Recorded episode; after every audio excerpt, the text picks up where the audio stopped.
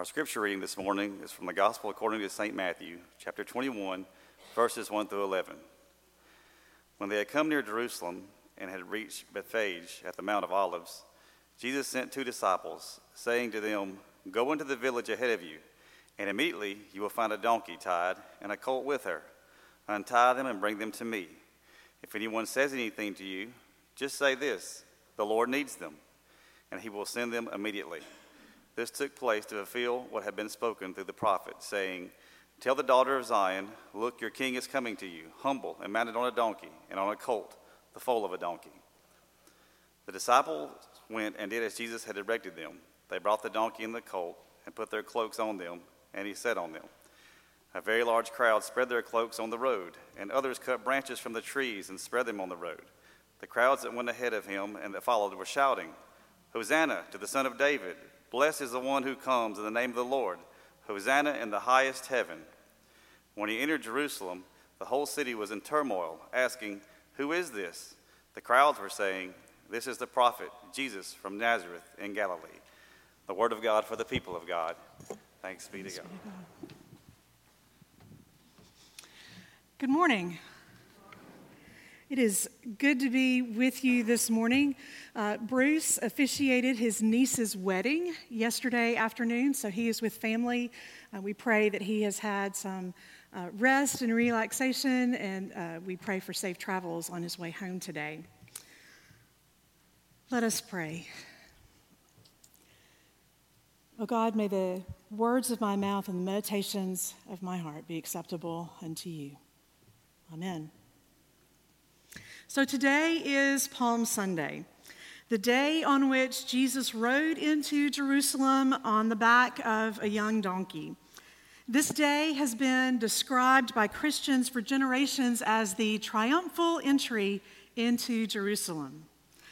But have you ever asked yourself, if this was a triumphal entry, then why did they crucify Jesus at the end of the week? What went so horribly wrong that the crowds who adored Jesus on Sunday turned on him by the end of the week? Even the people who compile the lectionary text, and those are biblical texts that are to be read on particular days of the year. Uh, even, even those who compile those texts realize that this Sunday is a problem for us because they give us two readings from the gospel. One reading is from this passage, and it is called the Palms reading because of the palms that are used uh, in that story. The other reading is called the Passion reading because the suffering of Christ at the end of the week is called the Passion of Christ. So, our challenge for today is this if this was such a glorious Sunday for all Christians, what goes wrong by Friday? That Jesus will find himself betrayed by one of his own disciples, arrested by the high priest guard, accused by a coalition of religious leaders, tried by the Roman governor, and sentenced to die the death of a common criminal crucifixion.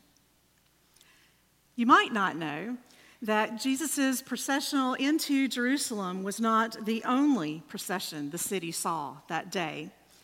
In the year 30 AD, Roman historians record that the governor of Judea, Pontius Pilate, led a procession of Roman cavalry and centurions into the city of Jerusalem. Can you imagine the spectacle of that entry? From the western side of the city, the opposite side from which Jesus enters.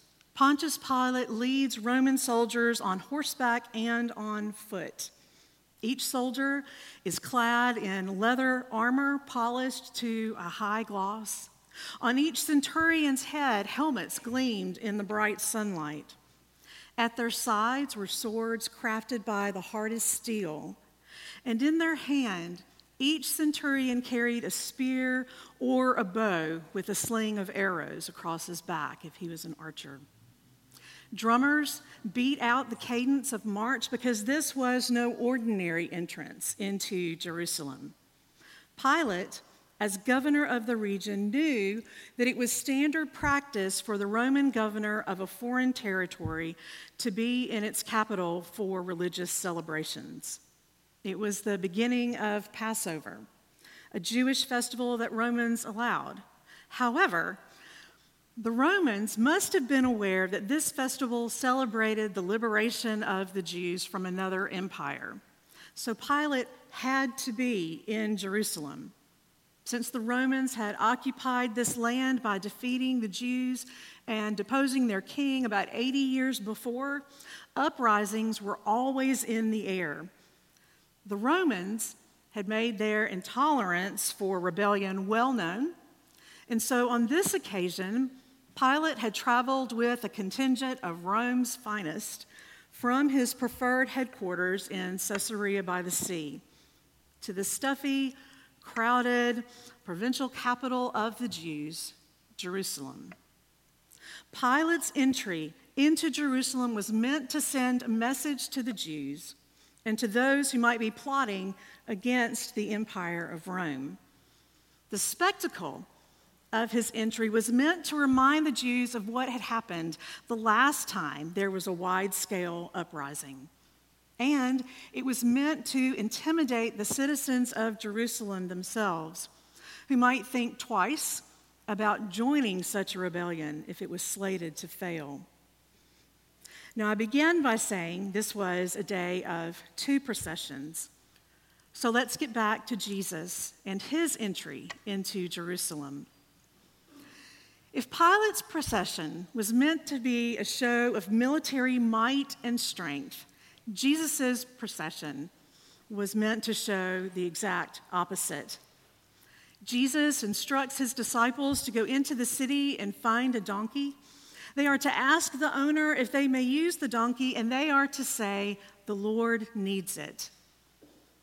I know we're in the lectionary year of Luke, but this Matthew text for today that Jason read for us, um, in this text, Jesus goes on to quote the prophet Zechariah, and I think that's important.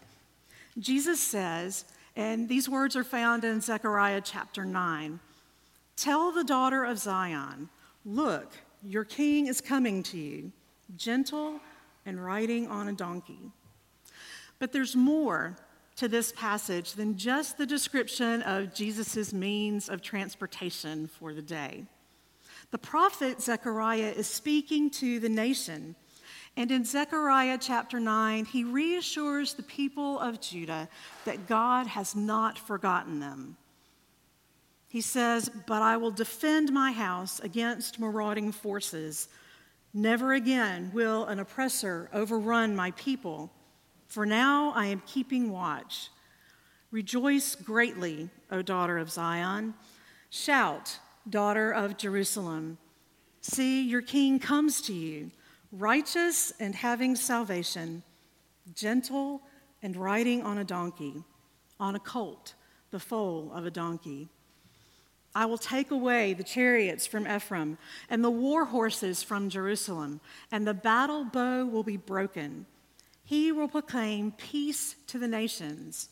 His rule will extend from sea to sea and from the river to the ends of the earth. In other words, Jesus' quote from the prophet Zechariah reminded those who heard him of the entire passage. The message they heard was God will deliver the nation from oppression and from the oppressor, in this case, Rome. But according to Zechariah, the king they seek will come to them humbly, not on a steed of war, but on a slow moving donkey, the symbol of a king who comes in peace. The two processions could not be more dif- uh, different in the messages that they convey. Pilate leading Roman centurions asserts the power and might of the empire of Rome, which crushes all who oppose it. Jesus, riding in on a young donkey, embodies the peace and tranquility that the shalom, the peace of God, brings to his people. Those who watch that day will make a choice. They will either serve the gods of this world, might and power, or they will choose to serve the king of a very different kind of kingdom, the kingdom of God. It's interesting to note that the crowd on that Sunday proclaimed, Hosanna to the Son of David. In other words, they were placing their faith in Jesus that he would restore the glory of the nation to its splendor when David and his son Solomon ruled a united kingdom. That's what the Jews wanted, after all, to be ruled by a man like David, a man so committed to God and that the Old Testament prophets had proclaimed that the coming Messiah would sit on the throne of his father, David. The Messiah would bring back the glory of Israel, would rid the nation of oppressors, would rule benevolent, oh, this happened earlier, benevolently, and would be kind to the common people. Jesus' entry into Jerusalem may or may not have been planned to occur on the same day as Pilate's procession through the western gate of the city whether it was planned or not. The two processions provided a contrast that was unmistakable. A contrast between kings and kingdoms was on display that day in Rome. And although many of the common people thought that they sided with Jesus, they did so for the same reasons that the Pharisees and others sided with Rome. They thought Jesus could do for them what Rome had done for their leaders make their lives better, deliver them from the oppressive system under which they lived and worked, and turn the tables on the Romans. Now, there's more to the story that will culminate next Sunday. But for one moment, ask yourself if I had been in Jerusalem that day, and had seen both processions passing by, which would I have chosen to follow? Two processions, two choices.